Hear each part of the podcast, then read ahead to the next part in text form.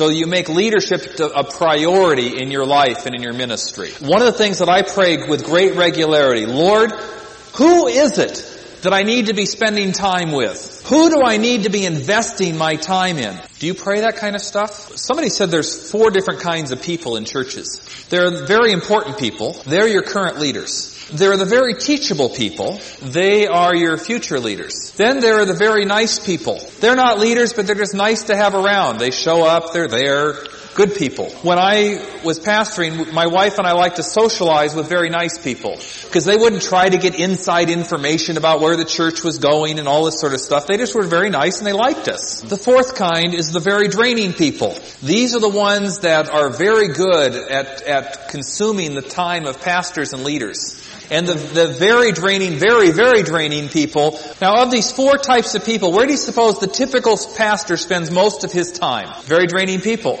And followed up with lots of social time with very nice people. If you really want to see a church be healthy and grow, where does a pastor need to spend his time?